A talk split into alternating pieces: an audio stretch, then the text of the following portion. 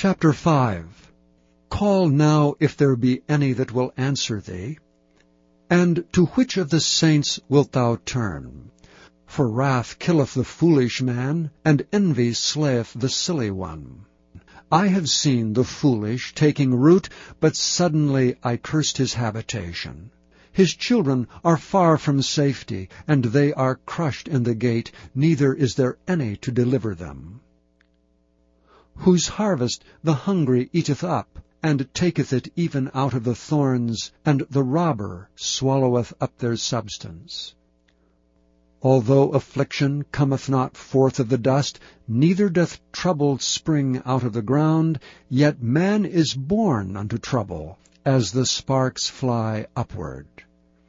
I would seek unto God, and unto God would I commit my cause which doeth great things and unsearchable, marvelous things without number, who giveth rain upon the earth, and sendeth waters upon the fields, to set up on high those that be low, and those which mourn may be exalted to safety.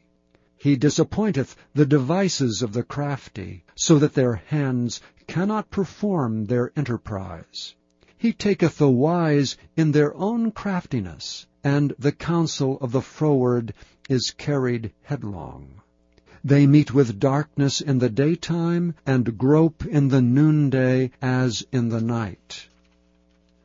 But he saveth the poor from the sword, from their mouth, and from the hand of the mighty. So the poor hath hope, and iniquity stoppeth her mouth. Behold, Happy is the man whom God correcteth. Therefore despise thou not the chastening of the Almighty, for he maketh sore, and bindeth up. He woundeth, and his hands make whole. He shall deliver thee in six troubles. Yea, in seven there shall no evil touch thee.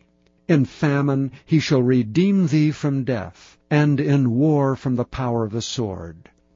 Thou shalt be hid from the scourge of the tongue, neither shalt thou be afraid of destruction when it cometh. At destruction and famine thou shalt laugh, neither shalt thou be afraid of the beasts of the earth.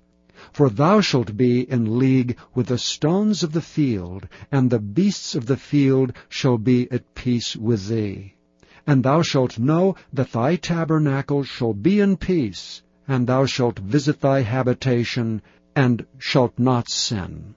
Thou shalt know also that thy seed shall be great, and thine offspring as the grass of the earth. Thou shalt come to thy grave in a full age, like as a shock of corn cometh in in his season. Lo, this we have searched it, so it is. Hear it, and know thou it for thy good.